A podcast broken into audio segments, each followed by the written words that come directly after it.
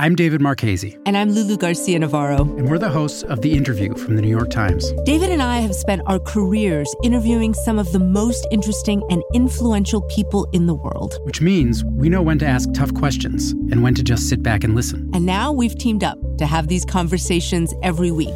We'll try to reveal something about the people shaping our world. And we'll get some great stories from them, too. It's The Interview from the New York Times. Listen wherever you get your podcasts.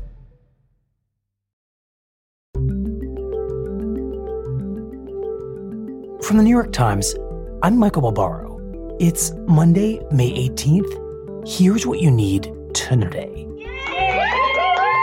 Congratulations! You did it! We're so proud of you, Davy. Thousands of high school and college seniors across the country. Yeah, congratulations! Good job! Good job, Celebrated their graduation over the weekend in virtual ceremonies. Happy graduation, Madison!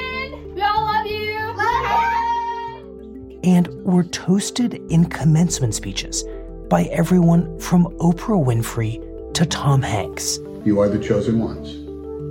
You are the chosen ones because of a fate unimagined when you began your Wright State adventures. You started in the olden times in the world back before the great pandemic of 2020.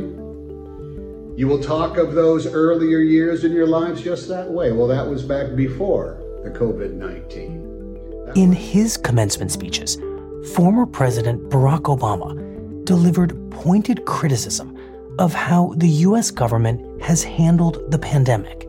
More than anything, this pandemic has fully, finally torn back the curtain on the idea that so many of the folks in charge know what they're doing. A lot of them aren't even pretending to be in charge.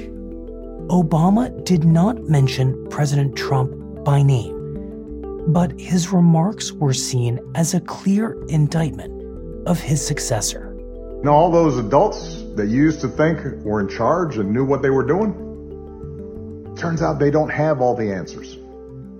A lot of them aren't even asking the right questions. So, if the world's going to get better, it's going to be up to you. That's it for the daily. I'm Michael Barbaro. See you tomorrow.